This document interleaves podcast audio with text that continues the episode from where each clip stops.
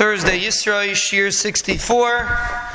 Baruch Hashem, the Shir came back from Eretz Yisrael, and we have a Moyer de Kamaisa, Lekavad Eilam, that uh, there's a there's a in Eretz Yisrael, Nachum Kayin. He said over a Maisa from the El Yelapian. There was once a Bacher that was going want to get Rishus to go to Chasna. So he asked the Bel Yelapian if he could go, and Bel Yelapian asked him, are you, what's going to be with Shmiras Einayim? Are you going to be able to guard your eyes not to look at something that you shouldn't be looking at?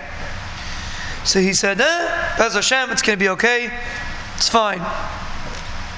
Belia got very upset. He told him, I'm 90 years old.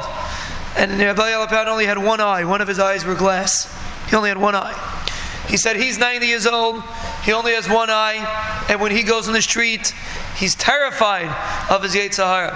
The Yetzer Hara can still chap him, even though he's an older person. And you, a bacher with two healthy eyes, you're not afraid of Shmiras Einayim.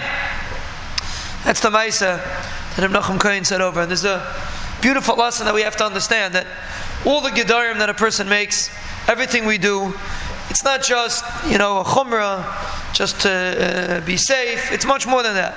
There's a real sakana. The Yetzer Hara, especially in these inyanim, is very, very powerful. And a person has to realize that every time he makes a geder, every time he's machazik, every time he says, this is not right, even if technically it's mutter, but it's not right, it's not proper, I shouldn't put myself in such a situation. Every time a person does that, he's saving himself from the Yetzer Hara. When a person pretends like the Yetzer Hara doesn't exist, and he says, eh, it's never going to happen to me, I'm fine, Baruch Hashem, person is fooling himself.